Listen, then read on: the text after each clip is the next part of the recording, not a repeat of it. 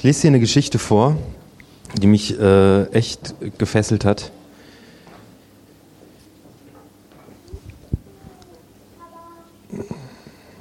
Die Situation ist folgende, dass äh, es gibt einen Mann, der heißt Paulus und sein Buddy, das ist der äh, Silas, und die sind zusammen unterwegs in Philippi, einer Stadt, und werden halt äh, in Knast gesteckt.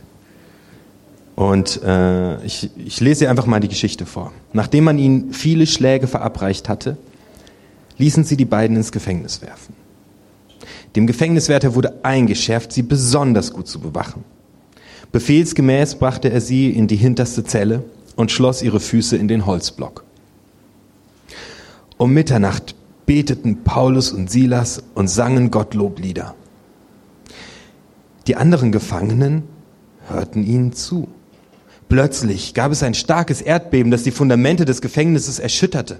Da sprangen alle Türen auf und die Ketten fielen von den Gefangenen ab. Der Gefängniswärter wurde aus dem Schlaf gerissen. Als er sah, dass die Gefängnistüren offen standen, zog er sein Schwert und wollte sich töten. Denn er dachte, die Gefangenen sind entflohen. Aber Paulus schrie laut, tu dir nichts an, wir sind noch alle hier. Der Wärter rief nach Licht und stürzte in die Zelle. Und er warf sich zitternd vor Paulus und Silas nieder.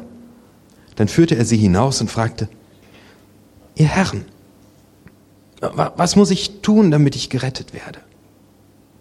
Sie antworteten, glaube an den Herrn Jesus, dann wirst du gerettet und mit dir alle in deinem Haus. Und sie verkündeten ihm und allen anderen in seinem Haus das Wort des Herrn.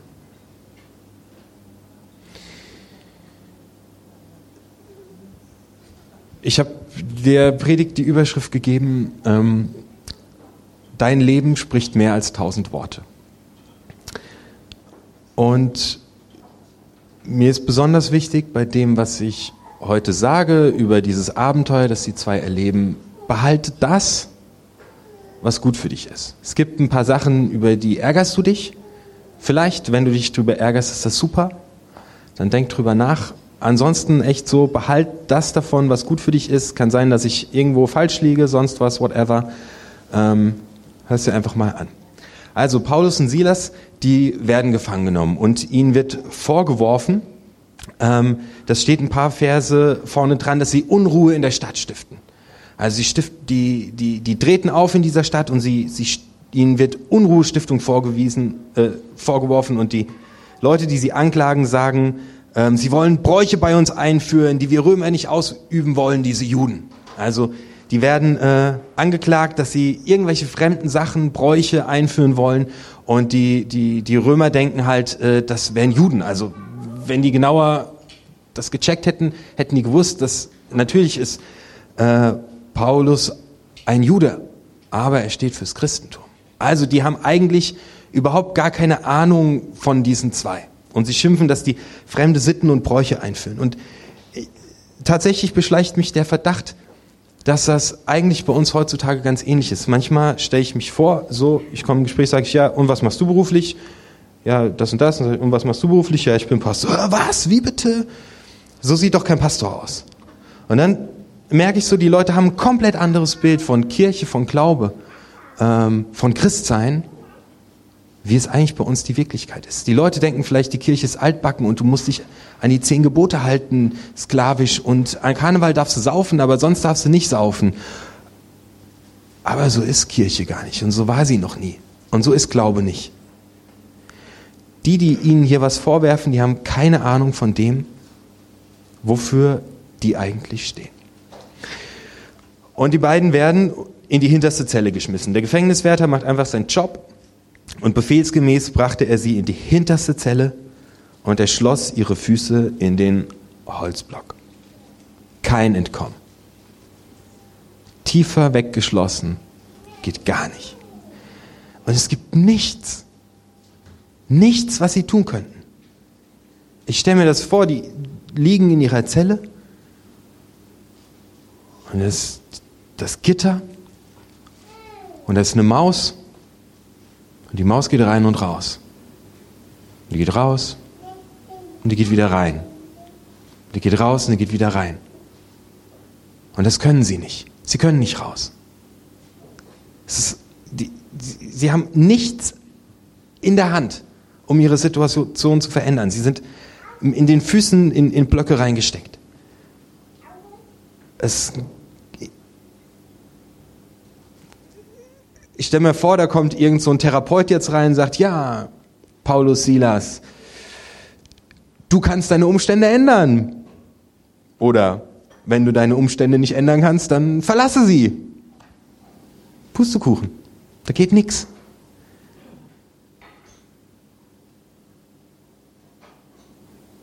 Du kannst die Umstände nicht ändern. Die Situation verlassen geht nicht. Du steckst im Gefängnis.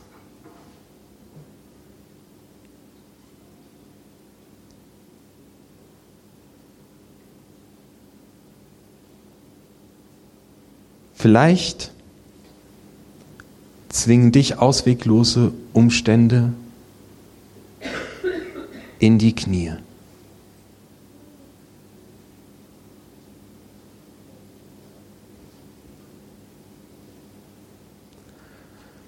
Vielleicht zwingen dich ausweglose Umstände in die Knie. Dann geh auf die Knie. Paulus und Silas machen etwas, mit dem kein Mensch gerechnet hätte. Sie machen das Gegenteil von allem, was man tun würde. Um Mitternacht beteten Paulus und Silas und sangen Gott Loblieder. Ey! Beten? Okay, alles klar, wenn es mir schlecht geht, beten. Beten kriege ich hin. Klagen, ja, kriege ich hin. Kriege ich alles hin. Um Mitternacht beteten Paulus und Silas und sangen Gott Loblieder. Die, die, die, die, die, die sind in einem Gefängnis, aus dem es keinen Ausweg gibt. Es gibt keinen. Die können die Situation nicht ändern. Die können nicht gehen, gar nichts. Und die fangen an, Loblieder zu singen. Die machen genau das Gegenteil dessen, was man, was man erwarten würde, aber es passiert was. Die anderen Gefangenen hörten ihnen zu. Und plötzlich gab es ein starkes Erdbeben, das die Fundamente des Gefängnisses erschütterte. Da sprangen alle Türen auf und die Ketten fielen von den Gefangenen ab. Da, da, da, da passiert irgendwas. Und es ist ein Geheimnis, was da passiert. Es ist irgendwie nicht richtig zu erklären. Ich werde es versuchen, aber es ist irgendwie, irgendwie passiert dadurch, dass jemand Gott die Ehre gibt, Lobpreis macht, singt in einer Situation, in der es keinen Ausweg gibt, geschieht die eigentliche Befreiung. Alles gerät ins Wackeln. Die Fundamente werden durchgerüttelt und die Türen springen auf. Die machen das Gegenteil dessen, was man erwarten würde. Und was passiert, ist ein Wunder.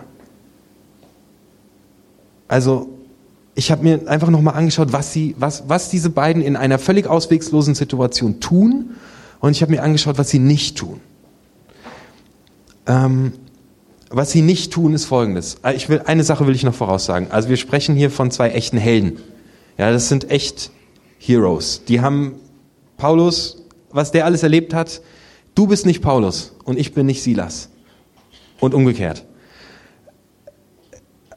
also genieß das mal mit Vorsicht. Das sind, man muss vorsichtig sein, was für Vorbilder man sich nimmt, aber du kannst trotzdem dir ein Stück davon einpacken.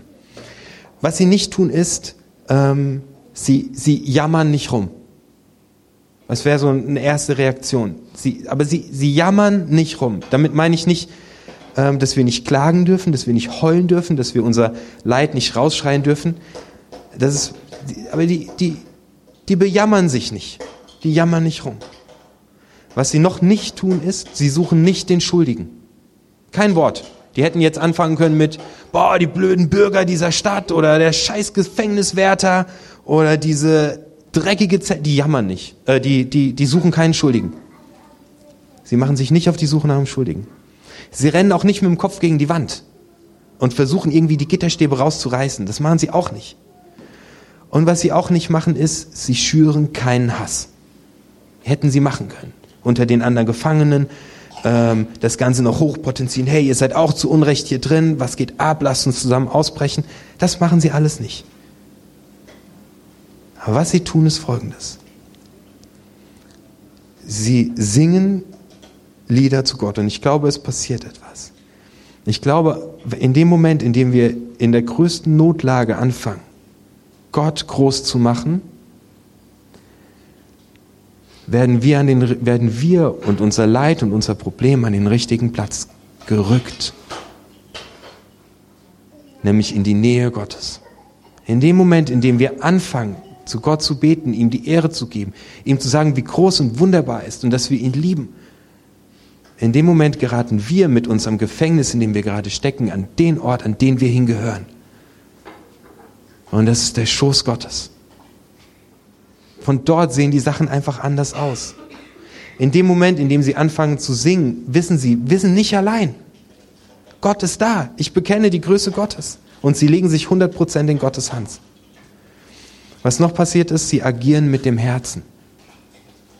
Ich habe ähm, das einmal in meinem Leben erlebt, ganz, wirklich ganz mysteriös, dass ich eine Sache in meinem Leben aufarbeiten musste wo ich in der Situation war, wo ich keinen Ausweg gesehen habe. Und ich habe mir einen guten Therapeuten gesucht und ich habe mit guten Freunden drüber gesprochen.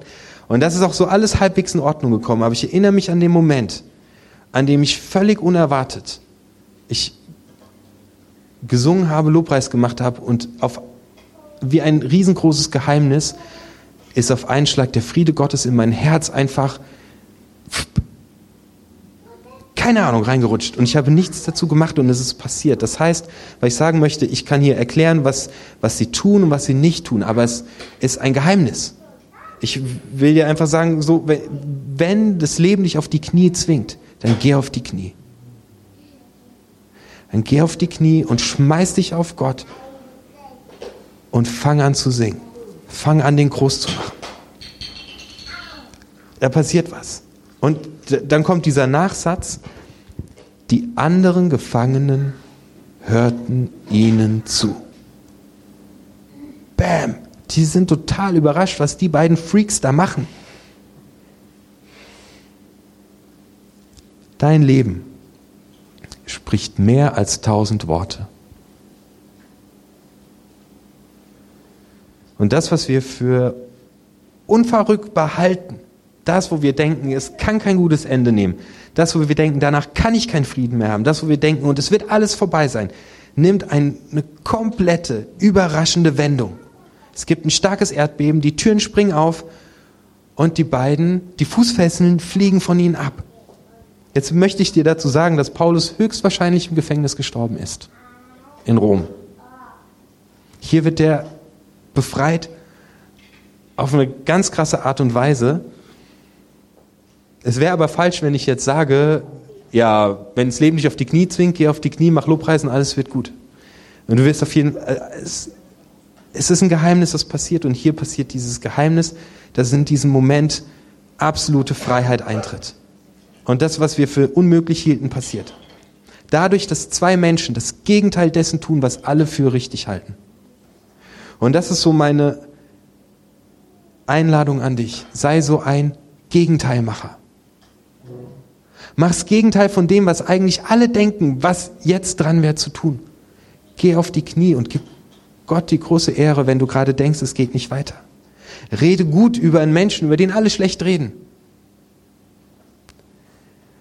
Dadurch, dass hier zwei Menschen das Gegenteil dessen tun, was man eigentlich denkt, macht Gott auch was total Gegenteiliges und macht in dieser gesamten Story aus Scheiße Gold. Weil mit dem Gefängnisverwalter und allen, da passieren noch richtig großartige Sachen gleich. Okay. Ähm, auf, auf, auf mystische Weise ist Gott hier am Werk und, und, und befreit sie. Und die Menschen sind berührt, weil sie sehen, wie Paulus und Silas in dieser tiefsten, schlimmsten Situation im Knast äh, mit dem Leben umgehen. Und jetzt passiert noch was. Die machen wieder komplett das Gegenteil dessen, was man, was man erwarten würde. Ähm, sie fliehen nicht ja, ich würde doch echt die Beine in die Hand nehmen und schauen, dass ich da jetzt einfach mal so schnell, wie es nur irgendwie geht, rauskomme, bevor der Verstärkung ruft. Machen die nicht. Die fliehen nicht und irgendwie anscheinend halten sie auch die anderen Gefangenen davon ab, abzuhauen. Und da passiert noch der, und, und dann der, der Gefängniswärter, echt dieser Assi, ja, dem, äh, der, dem würde ich, auf den würde mein ganzer Hass erstmal gehen. Das ist der, der hat die, die Fußfesseln angezogen und alles noch schön stramm, der hat dich da reingesteckt. Der kommt jetzt aus seinem Haus gerannt, zieht sein Schwert. Ich denk so, der greift mich an, aber der will sich selbst abstechen und ich würde ja noch dem dabei helfen. Ja, wenn der stirbt, das wäre ja das Beste, was ich tun kann. Äh, was mir passieren kann. Gefängnis wäre der Tod, Türen auf, Rock'n'Roll. Los geht's. Die machen wieder komplett das Gegenteil dessen, was wir eigentlich tun würden. Erstens hauen sie nicht ab und zweitens halten sie den Typ davon ab, sich umzubringen. Und es macht was mit diesem Gefängniswärter. Und das sind so zwei Helden, der Paulus und der Silas. Also ich habe überlegt so, boah, was, was, was, bam, was zeichnet die so aus, dass sie so anders handeln, als man handeln würde? Und ich glaube, die sind, das sind richtig mutige Typen. Also wenn du was von denen lernen kannst, dann ist es mutig sein. Vielleicht bist du voll mutig, vielleicht bist du auch überhaupt nicht mutig, vielleicht bist du manchmal mutig und manchmal nicht mutig, whatever. Ich sag nur, bei den beiden ist das so, du brauchst nicht mutig sein. Die sind mega selbstbewusst. So, der Paulus irgendwie so, der weiß, wer er ist, so dem tut nichts, was äh, so schnell weh, der ist mega selbstbewusst. Kannst du auch sein. Ist gut, wenn du es bist. Brauchst du aber nicht. Es gibt eine Sache, die die auszeichnet, die du und ich mit dem Finger schnipsen können. Und die ein so krasses Zeugnis nach außen ist für die anderen Gefangenen und für den Gefängniswärter. Und das ist für mich hier Ehrlichkeit. Die sind ehrlich. Das sind grundehrliche Menschen. Sie wurden ins Gefängnis gesteckt zu Unrecht, aber sie wiegeln keinen Aufstand auf. Sie bleiben dort. Sie sind ehrlich. Das möchte ich mit dir aus dieser Geschichte lernen. Ehrlichkeit. Und wenn du im Gefängnis hockst, die Story soll nicht dazu führen, dass du jetzt deine Gefühle verleugnest und denkst, weil das Fieseste wäre ja, du, du hängst selbst in einer ausweglosen Situation, musst jetzt noch nach außen den Starken markieren. Darum geht's nicht. Sei einfach erstmal ehrlich. Und das beeindruckt diesen Gefängniswärter so krass, dass er sein ganzes Leben ändern will und genau so werden will. Und er fragt die, was muss ich tun? Was kann ich tun, damit ich gerettet werde? Der hat beobachtet, wie diese Typen die ganze Zeit das Gegenteil dessen machen, was, was er tun würde. Und es hat so eine Ausstrahlungskraft, dass er sagt, das will ich auch haben. Dein Leben spricht mehr als tausend Worte.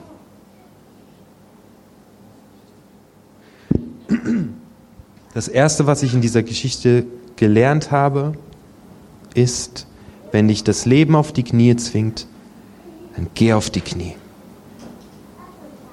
und gib Gott die Ehre.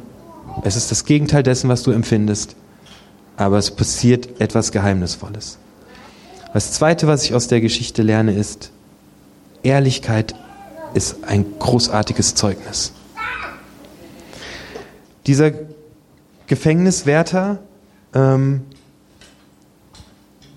sehnt sich danach. Ich glaube, der schaut, ich glaube, der sieht, der sieht Paulus und Silas und der will auch so leben.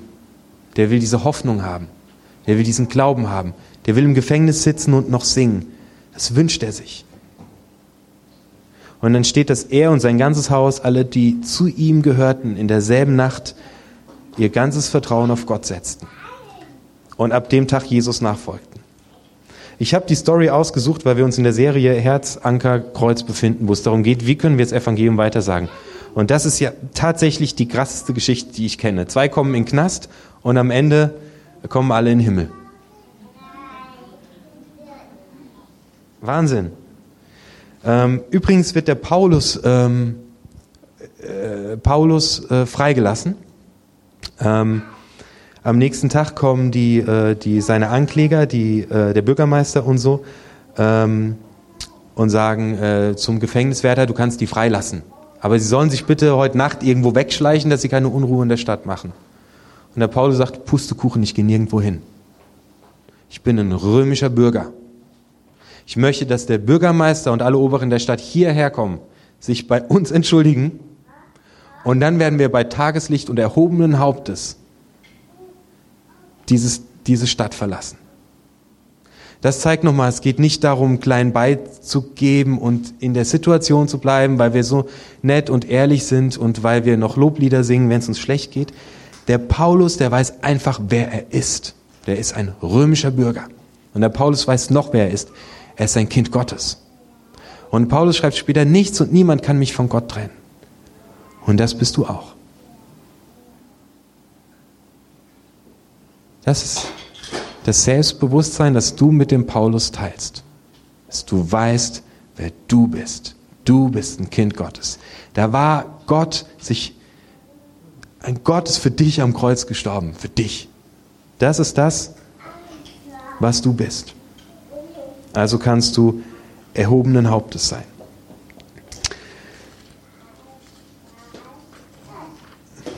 Ähm, also wenn du dir vieles nicht merken konntest, mach einfach immer das Gegenteil. Also das ist schon mal eine relativ einfache Faustregel, okay? Sei ein Gegenteilmacher.